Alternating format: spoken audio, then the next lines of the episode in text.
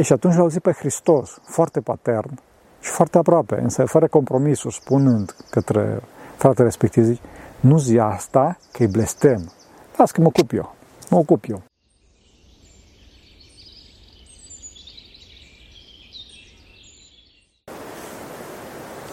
Slavă Tatălui și Fiului Sfântului Duh și acum și pururea și în vecii vecii. Amin. Pentru că cine Sfință Părinților noștri, Doamne, este Hristos, Fiul lui Dumnezeu, milește pe noi. Amin. Am vorbit în episodul trecut puțin despre lupta împotriva patimilor trupești și ne-am concentrat asupra distrugerilor pe care omul le suferă în clipa în care cade în, care cade în păcate trupești. Da? Bun, e rău, frate, foarte rău. Nu-i bine, nu-i bine. Bun, și dacă nu cădem, ce câștigăm? Ce câștigăm? Câștigăm libertatea, câștigăm pacea, câștigăm iubirea. Da, fraților, pentru că opusul adevărat al păcatului nu este, să zic așa, virtutea, pentru că asta poate fi văzut și ca formă de mândrie, dacă am virtuți. Opusul adevărat al păcatului este pacea și iubirea, libertatea iubirii. Asta e opusul păcatului. Să înțelegeți? Libertatea iubitoare. Să iubim pe ceilalți care ne vor rău, fraților, cum spunea Domnul, să ne iubim vrăjmașii noștri. Asta se poate numai cu harul lui Dumnezeu, fraților, însă Domnul e milostiv.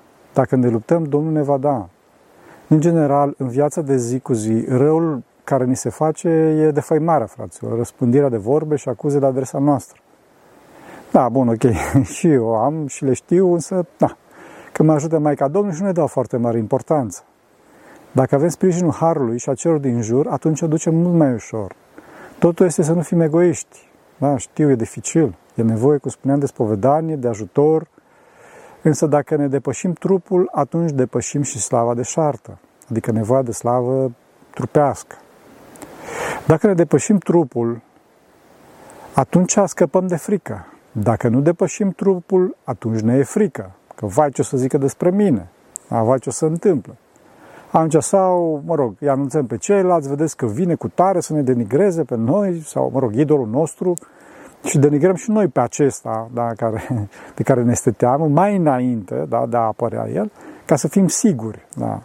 Sau, mă rog, sigură, e că de obicei asta se întâmplă la Doamne, vă rog să mă iertați. Acum, ca să fiu complet sincer, da, se întâmplă, mai ales la Doamne, însă domnii, dacă nu suntem atenți, avem un astfel de comportament încât să generăm acest tip de reacție din partea doamnelor, da? Și este, de fapt, o dorință noastră a bărbaților de a fi stăpâni absoluți, oriunde și peste toți, să ne impunem, mă rog, ceva de genul ăsta. Acum, dacă bărbatul caută direct lucrul ăsta și nu lasă mâinile lui Dumnezeu, atunci știe că e limitat și, culmea, se teme foarte tare, chiar dacă nu o spune, chiar dacă poate să pozeze în cineva duhovnicesc. Eu, de exemplu, știu pe cineva care se teme foarte tare de mine, frate, eu să-mi dau nume, și omul se teme să nu-i stric imaginea lui sau celor din jurul lui, fără să am comportament agresiv online sau în viața reală, să fac campanii împotriva lui, mă rog, sau ceva asemănător, ce puțin deocamdată, adică na, să mă păzească Dumnezeu pe cât posibil, să nu se producă pagubă, și asta chiar dacă el răspândește diferite lucruri, mă rog, denigratoare la adresa mea.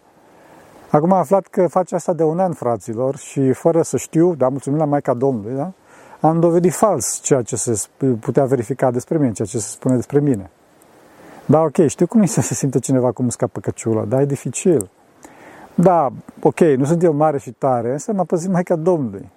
Bun, știu mai mult în acea situație, însă hai să nu, să nu divagăm acum. Bun, și atunci, de ce v-am spus toate astea? Ca să răspund, de ce nu răspund? Ca să lămurim problema. Mai ales că avem și dovezi, da? Vă pot arăta dovezi, adică zic, vedeți acolo, acolo, vă spuneți, vorbiți cu tare, cu tare. De ce? Pentru ca să nu se spargă unitatea, fraților. Să nu se rupă acel Adam global de care vorbesc atât în clipurile mele. Destul eu fac, destul eu fac și destul o fac ceilalți. Când spun să nu se spargă unitatea, nu mă refer aici la unitatea schitului nostru, da? Pentru că sunt în schitul lacul, care, slavă lui Dumnezeu, este foarte bun omenește vorbind.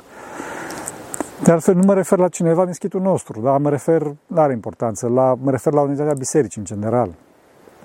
Cum spune Domnul, cine sparge unitatea, cine scoate sabia de sabie va muri.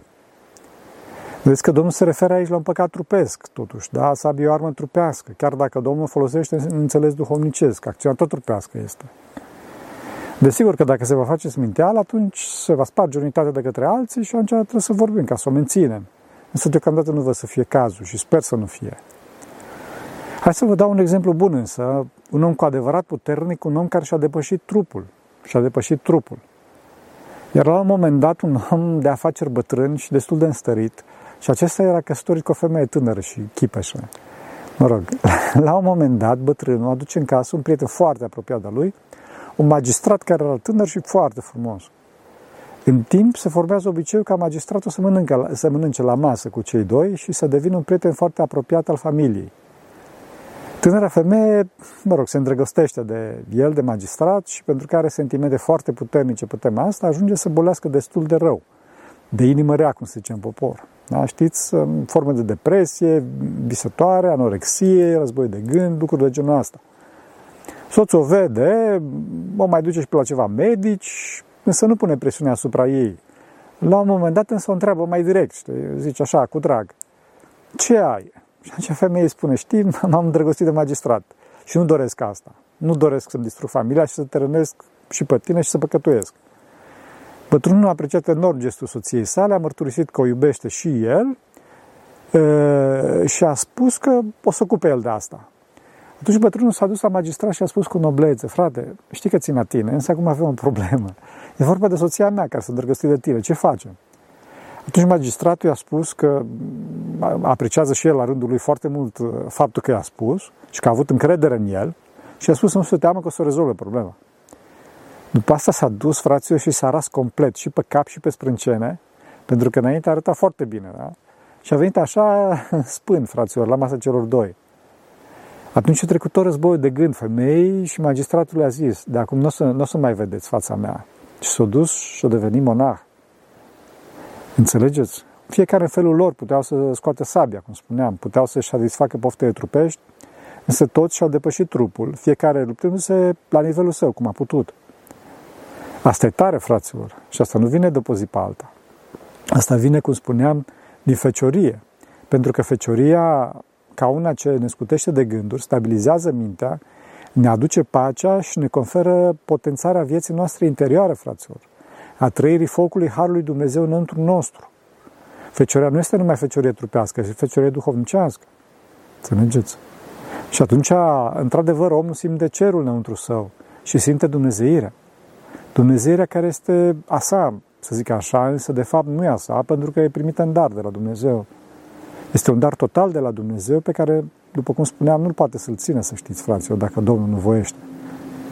Da, fraților, e mare dar, mare dar, însă pentru aceasta avem nevoie de nesimțire față de orice trup. Culoare, parfum, modă, frumusețe în general. Trebuie să fim neatenți, precum suntem neatenți, să zic așa, atunci când mergem din camera noastră la bucătărie. Desigur că avem o atenție cu atenția noastră periferică, da, cu logica, cu instinctele, organele de simț, să zic așa, pentru că altfel ne împiedicăm, intrăm cu capul în zid. Însă nu cu mintea, nu cu atenția ultimă, nu cu cea mai fină atenție pe care o avem către Dumnezeu. Atenția noastră trebuie să fie la Dumnezeu, la veșnicie, să spunem în rugăciune, da, oriunde a fi. Din camera la bucătărie nu avem nimic care să ne atragă atenția, da? Ei, așa trebuie să fie cu toate cele pământești din viața asta. Înțelegeți? Asta e curățenia minții. Asta e curățenia minții. Adică pe mine nu mă interesează acum ce e în jurul meu, adică, da? Asta e curățenia minții. Deci nu este curat cel ce și-a păzit lutul neîntinat, fraților, ci cel ce și-a pus în chip desăvârșit mădularele acestuia sufletului. Și-a jertfit mădularele sufletului. Și-a supus mădularele trupului sufletului. Adică nu se atinge, nu aude, nu privește, nu trebuie, da? Toate astea, pentru de ce? Pentru că e cu gândul la frumusețea cea cerească. E robit de cele dumnezeiești. Să vă spun un caz. Era un ieromonah, adică un călugăr, pentru cine nu știe, un călugăr care e și preot, da? Într-o mănăstire din lume.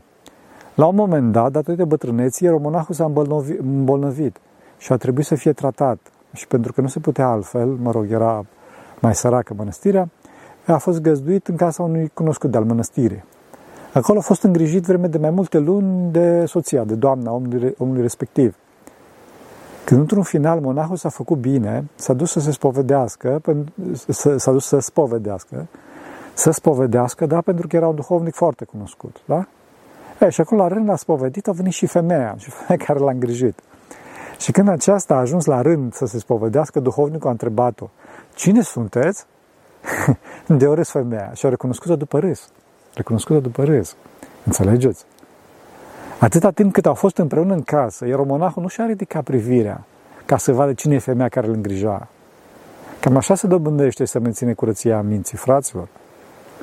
Desigur că bă, pentru a ajunge aici e nevoie de smerenie. Întâi de toate, întâi de toate. Adică să ne cunoaștem neputința noastră. Desigur că ajută și postul, pentru că vorbim despre trup, da? Însă toți sfinții, fraților, toți sfinții părinți spun că mai mare este decât postul este smerenia. Postul este necesar, dar mai mare decât postul, lupta cu patimile trupești, smerenia. Să ne ferim, fraților, cu discernământ, da? Vedeți cum se comportau bătrânii noștri în problema aceasta. Evitau să vorbească, evitau să, să discute pe tema asta, aveau sficiune, aveau întreagă cugetare, rușine, fraților.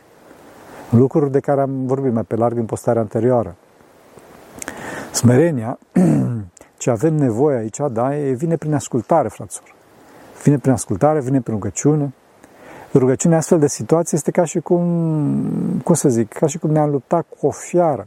Trebuie să avem mintea de oțel și să ne mustrăm pe noi înșine în clipa în care alulecăm. Deci, op, unde îți pleacă mintea? Înțelegeți? Trebuie să ne mustrăm. Creștin ești tu. Înțelegeți? Nu lăsați, nu lăsați. Fraților, e bine să ne luptăm cu fiara departe de prăpastie, da? Când păcatele sunt mici, adică. Că dacă ne luptăm când păcatele sunt, sunt mici, așa, atunci e mult mai ușor, da?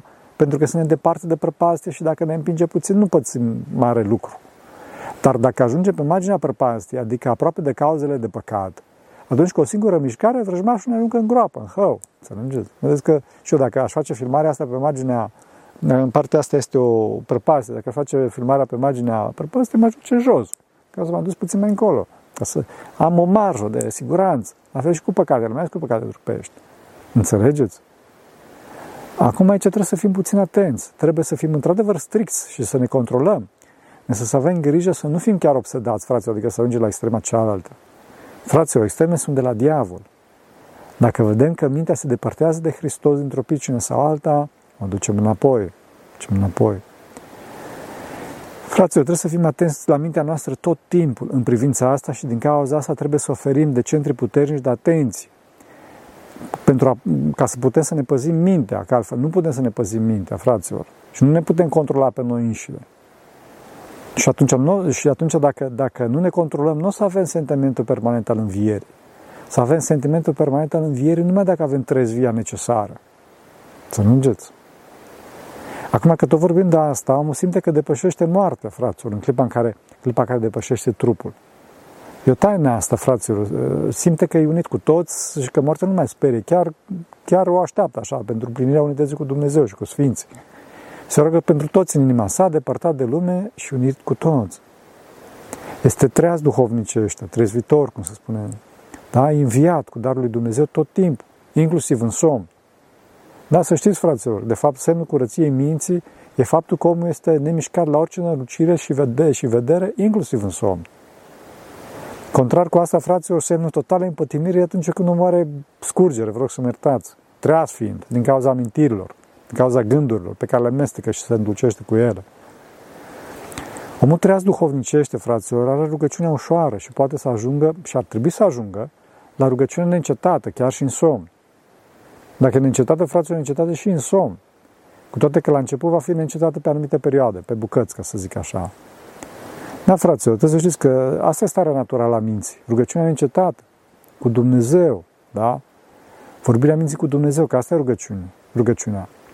Și asta se realizează, fraților, când mintea pleacă din patim. Mintea pleacă din patim. Patimile, fraților, sunt niște pete, așa, pe ecranul curat al minții, pe ecranul conceptual, da? Al imaginației, care întunecă mintea. Buf! În un moment dat. Când acest ecran este curat, atunci mintea este în pace, rugătoarea. Mă rog, asta e starea naturală a minții. Da? E, la început, cum spuneam, e lupta asta cu patimile, lupta prin nevoințe, prin post, prin silire și încordare să nu primim gândurile, să nu primim petele astea. Și mai ales să nu facem faptele, bineînțeles. După această prima etapă vine încet încet smerenia. Smerenia, care asta, bun, e dar direct de la Dumnezeu, se încet încet apare când ne vedem neputința și când facem ascultare. Dacă nu facem ascultare, nu are cum să vină smerenia. Pentru de ce? Pentru că ne încredem în mintea noastră, fraților, în gândurile noastre, și atunci vrăjmașul, mă sigur, o să exacerbeze acest simțământ trupesc al autoîncrederii, da? Al înfumurării, că tot suntem așa, tot, că toți suntem mari și tari, că toți ceilalți sunt de mâna a doua, în afară de noi înșine, bineînțeles, că toți au ceva cu noi, că nu ne înțeleg, că suntem genii neînțelesi. Această tipologie de oameni, fraților, au ca și consecință directă credința că le știu pe toate și tendința să-i comandă pe ceilalți în toate, chinându-se pe ei înșiși și pe ceilalți. Smerenia ne scapă de lucrurile astea și ne aduce pacea, care e starea naturală a sufletului uman, da? Și asta ajută chiar mai mult decât postul și de nevoie și nevoințele în curăția minții, cum spuneam. De ce? Pentru că mintea nu se mai mișcă haotic, în continuu, urzind planuri și făurind strategii de dominare și de cucerire. Da, fraților, inclusiv războiul trupesc, războiul sexual este potențat, foarte potențat de mândrie, de dorința de stăpânire. Da.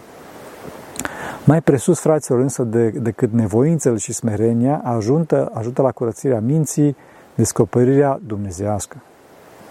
Asta este ca soarele în amiaza zilei, fraților. După cum ziua înaintea sa zorile și răsăritul, așa să înțelegem, cum să zic, adică descoperirea dumnezeiască după nevoință și smerenie. Da? Când ajunge omul aici, da, în descoperire, în răpire, da, uite de toate, atras de frumusețea descoperirii, motiv pentru că se și numește răpire. De asemenea, se numește descoperire, de ce? Pentru că omul nu face nimic. Dumnezeu răpește și descoperă. Bun, desigur că să înțelegem, desigur că omul trebuie să se lupte duhovnicește înainte ca să arate în mod practic că dorește curățirea minții, da? Însă prin luptele sale nu poate să ajungă de aici, nu poate să ajungă aici, fraților. E darul direct al lui Dumnezeu. Mare atenție, fraților, că unii doresc descoperiri și viziuni și nu curățirea minții, nu doresc curăția de păcat și împreună, și împreună cu gândurile lor vor să ajungă la mirele, cel iubit. Nu, trebuie să dorim împreună petrecerea cu mirele, cel iubit, da?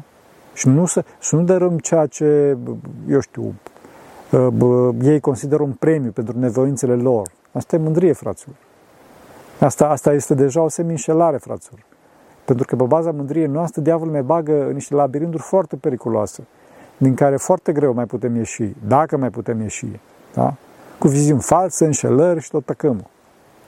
Tot periculos este și în cazul în care cineva are o astfel de stare înaltă, da? Și nu știe să o gestioneze, ci se încrede în sine, iarăși. Uneori trebuie să știți că diavolul se retrag, pe cum, pe cum, pe cum doarme vulpea, dacă vrea să prindă o găină. Da? Omul crede că totul e foarte bine, da? Și merge, se întâlnește cu cine nu trebuie, se dulcește cu gânduri care nu trebuie și după aia are un război feroce. Feroce. Asta mult s-a pățit-o că se întâlnea cu persoane frumoase de supus, fraților. Să se uitau la ce nu trebuie pe online și ziceau că totul e ok. Până când i-a lovit ciocanul gândurilor peste cap, fraților, și după aceea greu mai scapă de dependență. Fraților, să evităm că nu-i bine. Niciodată să nu ne încredem trupului, chiar dacă socotim că, că am depășit anumite lucruri și chiar dacă ne credem deștepți în ale spiritualității. De fapt, fraților, cu atât mai mult atunci, pentru că am spus că omul cade mai abitir de mândrie decât din lipsa postului. Postul și nevoința e necesară, da? Însă să nu uităm că diavolul nu a mâncat nimic, a pustit total și când a căzut din cer, au căzut din cauza mândriei sale. Dacă însă, fraților, omul se ține smerit și nu se, aseme, nu se amestecă în treburile lumești, că ce face celălalt și cealaltă și nu are doințe trupești de stăpânire, de satisfacerea propriilor plăceri, pe toate planurile și de toate felurile, atunci mintea, mintea sa se înalță, așa devine cristalină, se pacifică și plutește într-un ocean de iubire. Pentru asta însă trebuie să taie contactele cu oamenii și să nu primească gândurile, ca să nu-și zgândere branile în continuu. Dacă se depărtează puțin în Dumnezeu, cu Dumnezeu, atunci se pacifică și ajunge să-și iubească și vrăjmași. Acolo e adevăratul creștinism, fraților, acolo e bucuria deplină. Trebuie însă să avem credință în Dumnezeu. Credeți-mă că știu ce spun. Țin minte un caz că la un moment dat era un frate care a fost foarte lovit de către cei din jurul lui, da? Duhovnicul lui i-a spus că ai primit o lovitură foarte tare și eu nu știu dacă a, a, aș fi rezistat. Dacă însă vei ști să gestionezi asta, o să te sfințești. Ei, cu toate că duhovnicul i-a spus asta, era foarte dificil pentru fratele respectiv să ridice dispita și necazul, mă rog, din câte mi-au spus. De ce? Pentru că la un moment dat au zis către Dumnezeu, au zis, Doamne, dacă au greșit, trebuie să se bocăiască ceilalți. Dacă n-au greșit, să pățească și el la fel. Ei, și atunci l-au zis pe Hristos, foarte patern și foarte aproape, însă fără compromisuri, spunând către fratele respectiv, zici, nu zi asta, că-i blestem. Las că mă ocup eu, mă ocup eu. Da. Și așa l-a liniștit pe fratele respectiv, da. Mi-a spus atunci, fratele, că i-au trecut toate. Ei, și credeți-mă, fraților, pentru că știu cazul destul de bine, într-adevăr, Domnul Dumnezeu, Atotțitor, s-a ocupat foarte, foarte bine de problema fratelui respectiv. Dar Domnul e răzbunarea fraților. El va răsplăti, după cum spunea Scriptura. Fraților, noi să ne rugăm și să acționăm numai dacă vrea bunul Dumnezeu și nu pentru că așa ne-a spus nouă gândul. E nevoie de credință, fraților, că Domnul și mirele se luptă pentru noi. Asta ca să ne putem liniști, pentru că dacă nu avem această credință, atunci ne vom lupta în, cotrin, în continuu pentru ego-ul nostru, pentru egoismul nostru și cădem în trup. Vom scoate sabia împotriva celorlalți și ne vom lupta cu duritate împotriva celorlalți, uitând că cel care scoate sabia va muri de sabie. Da, fraților, e de plâns căderea cuiva, dar e și mai de plâns e căderea celui care pricinuiește căderea altora. Este, știți, ca și reacția în lanță, unei explozii atomice, care descătușează așa energia morții, a urii, a distrugerii. Da. Fraților, hai să nu, ne, să nu ne luptăm atât cu argumente logice și cu amenințări și cu mijloace trupești, ci să punem neputința noastră în fața Domnului. Și atunci vom ajunge pe nesimțite, la curățenie, la pace, la unirea cu ceilalți într-un ocean de iubire. Și atunci îi vom cunoaște pe ceilalți cu adevărat. Le vom cunoaște gândurile și sentimentele, însă nu-i vom urâ, nu-i vom ataca, ci ne vom ruga pentru ei, ca tot să fim una în Hristos. Să fim întotdeauna mulțumitori și recunoscători, că așa e omul cu inimă veselă. Da. Dacă suntem urâcioși și supărăcioși, inima se ne însprește și e nefericită. Dacă gândim trupește, credem că forțăm harul să vină prin metanii, prin post, prin rugăciuni și celelalte. Fraților, harul nu vine așa, harul vine când vrea el.